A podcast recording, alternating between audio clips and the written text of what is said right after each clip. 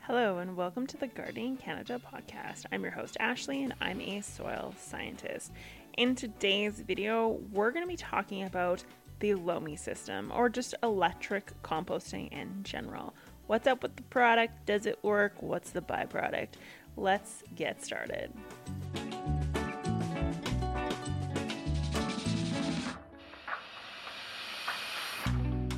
Hello, plant people. How are you guys doing today? I have gotten so many requests about doing this type of uh, lot, podcast or video before because these are on the rise. So the probably the most popular option is Lomi. They are really pushing advertising, all that sort of thing.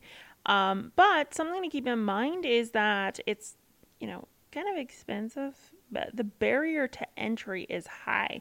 These things can run you anywhere from 300 to 500 dollars depending on what system you get. So the question is what is the system doing? And essentially all it is is it's a dehydrator uh, combined with a grinder. So it's dehydrating your organic materials and then grinding it up into an end product. The product byproduct, I guess you could say, will depend on the cycle you choose, and the cycle you choose is going to depend on how dehydrated it makes the product and how much grinding process it takes as well. So if you're looking for a less refined product that you're going to then feed to your worms or maybe you're just going to simply put it in a normal compost, that would be the lesser setting and so it wouldn't dehydrate as much and it wouldn't grind as much. But if you're looking for a finished product that can actually be placed on your plants or be used for potting soil, then you'd be obviously looking at a longer processing uh, with more dehydration and then ultimately more grinding or finer grinding at the end of the day. So I actually reached out to several of these companies and one got back to me with all the questions I had about it. And so that was Lomi the Lomi brand is the one that got back to me. And they actually have emailed me back twice now because I did have some follow up questions based on the first statement that they gave me. So I'm going to actually go through what they emailed me and uh, give you some of my personal opinion on what's being said. Um, and whether or not it's worth it, that sort of thing. But like I said, the barrier to entry is so high, I'm just not sure I can justify it considering I can buy a $5 bucket and just bokashi compost for literally five bucks. Or I can just feed my worms and I could technically sell the worms or the vermicast from the worms. I mean, anyways, if you're you need convenience or you have a small living area, then I guess it's maybe valuable in that sense. So, one of the first questions I asked is Do you have any data on the temperatures that occur inside of the device? Because my question to that, I wanted to know if it was ultimately affecting uh, potential bacteria, fungi, that sort of thing. And so Lomi cycles through, I guess, a bunch of different temperatures for various lengths of time uh, depending on the environment and then the grow mode or the mode that you have it on. So, grow mode, they say Lomi temperatures can range up to 70 degrees Celsius. So, that's warm, uh, meaning it's going to kill off quite a bit of bacteria which may not necessarily be a bad thing. I would say that's right in line with like a hot compost system.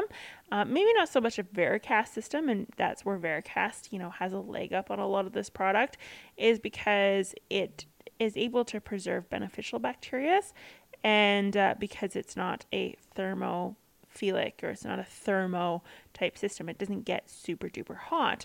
So that is something to keep in mind. Uh, Lomi temperatures can reach 70 degrees Celsius, so you're going to have a little bit of die off of beneficials.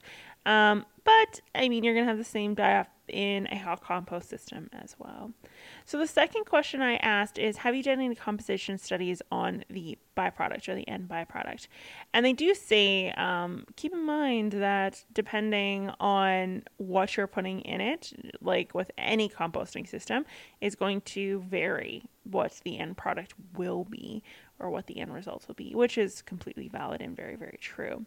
But they have done some third party testing on micronutrients, macronutrients, trace metals, pH, electrical conductivity, maturity and stability, organic carbon content, and then pathogens uh, such as E. coli and fecal coliforms, um, enterococcus, that sort of thing.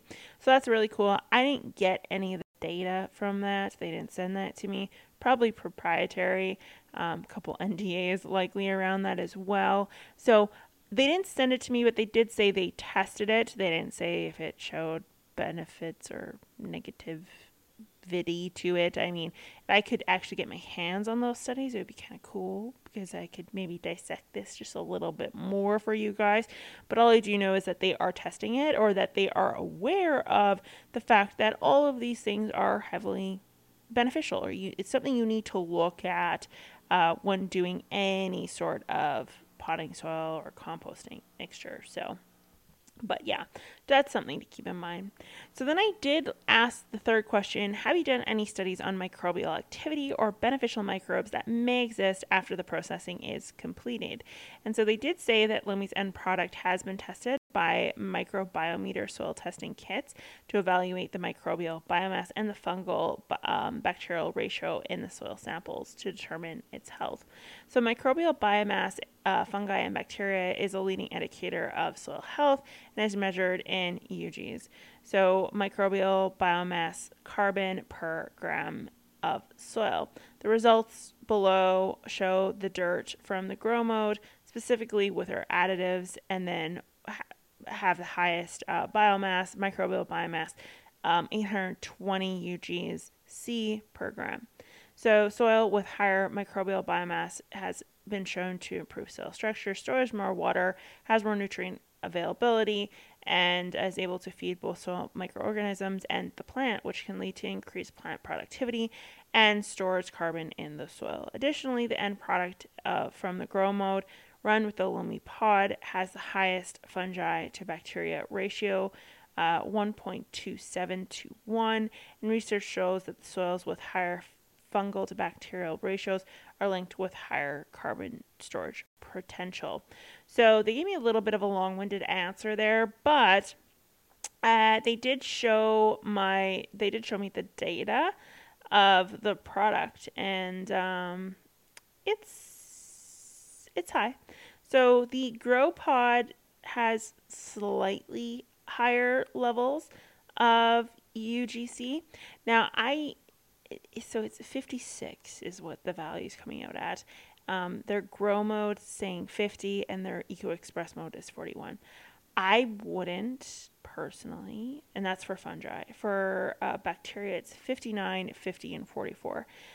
Uh, eco grow, Lomi grow quite honestly when you need mealtime inspiration, it's worth shopping Kroger, where you'll find over 30,000 mouthwatering choices that excite your inner foodie. And no matter what tasty choice you make, you'll enjoy our everyday low prices, plus extra ways to save, like digital coupons worth over $600 each week. You can also save up to $1 off per gallon at the pump with fuel points. More savings and more inspiring flavors make shopping Kroger worth it every time. Kroger, fresh for everyone. Fuel restrictions apply. At Grand Canyon University, we believe in equal opportunity, and the American dream starts with purpose. Whether your pursuit involves a bachelor's, master's, or doctoral degree, GCU's learning environments are designed for supportive networking and collaboration. With over 330 academic programs, GCU provides a path to help you fulfill your dreams. The pursuit to serve others is yours. Find your purpose at GCU. Private, Christian, affordable. Visit gcu.edu. I don't find that statistically significant in my mind. Now I'm sure there's a microbiologist that's going to argue me argue with me on that. Uh, but I mean, it's showing that there's something there. Obviously, there's something there. Now, their comparative, um, their control that they use in this graph is soil. So they're testing soil. That's really, really generic. I mean, were you testing a sandy soil, clay soil? What environment was it in? Was it under heavy agriculture uh, intensive place or was it from your front lawn? Was it from your garden? I mean, that's not a great control. What I would have liked to have seen from a control would be a Vermicast or a hot compost or even a cold compost, just some sort of compost in general, or several types of compost um, and comparing them in that sense. I would, I personally would like to have seen that over soil. I mean, soil it can range in your own yard from your front yard to your backyard your microbial content can differ. So that's like nah it's kind of a meh type control there. But uh, it does i mean there is there's stuff obviously in the end product which is very very nice. So i asked um, how the process worked and why it is so quick because i didn't want to hypothesize that it was like a dehy grinder type thing. So I'm just going to read out to you exactly what Lomi gave me. So Lomi says that it was accelerated, it works by accelerating the composting process. It is done by both harnessing physical and biochemical means to break down food waste. Microorganisms present in your food waste, along with the Lomi pods, are priority, pri, oh my gosh, uh, proprietary blend of bacteria and fungi work together to chemically break down your food waste. Our preset programs, Grow, Express Grow, and Lomi approved guide um, Lomi through the three stages of composting while maintaining ideal conditions for microorganisms to thrive. The sensors in the Lomi ensure proper temperature cycling and plenty of oxygen, providing optimal conditions to speed up the natural decomposition process. Lomi allows temperatures to be quickly increased and maintained at ideal levels rather than waiting for them to increase naturally by the product of microbial metabolic activity. Additionally, the grinder mechanism in Lomi breaks down physically the food waste product into smaller pieces, so it can more efficiently undergo chemical digestion by uh, microorganisms. This grinding and mixing also ensures the compost receives significant or sufficient aeration to maintain aerobic decomposition. So there's a lot going on there. It's more than just dehy and heat. There is obviously air additions and that sort of thing. So they're just really trying to drive home that this isn't just an inert dead product. It actually is, um, you know, decomposed in a sense that's aerobic, not anaerobic, which is important. We all know that. Um, and that it is just it's natural, but it's sped up in uh, a sense to a point. So, I mean, it seems like from that point of view, it's really, really great product. Um, I would use it if I, I just the price, the price is what gets me. But otherwise, it uh, sent. I mean, yeah, I don't know, guys. If you have the dollars to do it, you should. I mean, it is a completely valid to be mixed in with the potting soil or anything like that. But um, some of the other questions I asked, which you may be interested in, I asked, does the product tend to be hydrophobic when it becomes dry? He says, or sorry, the gentleman I was speaking to said no, it does not tend to become um, hydrophobic in any way, shape, or form. And then I asked, do you do you view the byproduct as a potential sustainable substitute to peat moss and coconut So my question there was, can this, um, you know, be completely replaced as a peat or a coconut coir on its own? Do you have to use coconut coir or peat moss if you chose to get a lomi?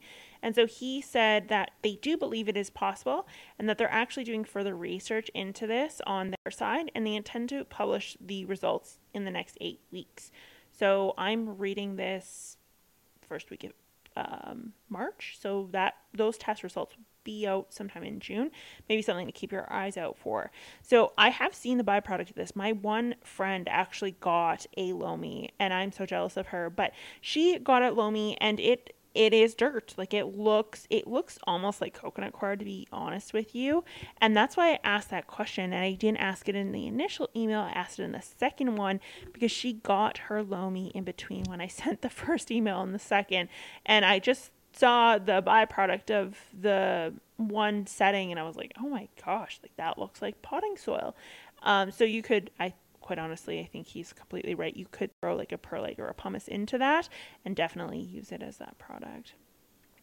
So, um, the third question I asked would a Lomi user be able to sterilize their potting soils in a Lomi unit? Um, so, I I asked this question because I know people are going to ask me to about this. And the question I'm asking is Does it treat a soilless medium that may have fungus gnats, thrips, or soil borne pests, something that has issues in it? Can you run this through a Lomi, um, your potting soil through a Lomi? rather than composting it or vermicomposting it to hope to get rid of those pests? And he said that they have not sufficiently tested this and they don't currently advise using a Lomi as a soil sterilization tool. Now, um, with that being said, if you were like, if you have issues with potting soil or you're noticing you need to sterilize the potting soil, you should compost it. You should run it through a Variset. You shouldn't just throw it out. There are ways to deal with it, especially if you just simply have given up hope. Like you're just like, no, this is absolutely not going to work. So don't just throw it out, um, but you cannot yet run it through a Lomi system. Just something to keep in mind there. But yeah, that's what I have for you guys on the electric composter. Like I said, barrier to entry very, very high very expensive at this point. I'm hoping one day it'll be less expensive. I like the product. Um, I think that it's got a lot of value. I always advocate for diversity regardless. So if I had an electric composter, if you have an electric composter, make sure you're using a diverse array of material you're putting through the Lomi. Also, just keep in mind um, using different sources for compost, different vermicast, different manures, different everything. There, diversity is your strength here when it comes to plants and gardening. So if I even had a Lomi, I would still be including other stuff in there too. So just something to keep in mind. But I want to thank you guys so much for listening in. Like I said, come reach out and visit me over on my other platforms. I just don't know who exists yet on the podcast. And I want to thank you guys so much for listening in. I will talk to you guys next time. See ya.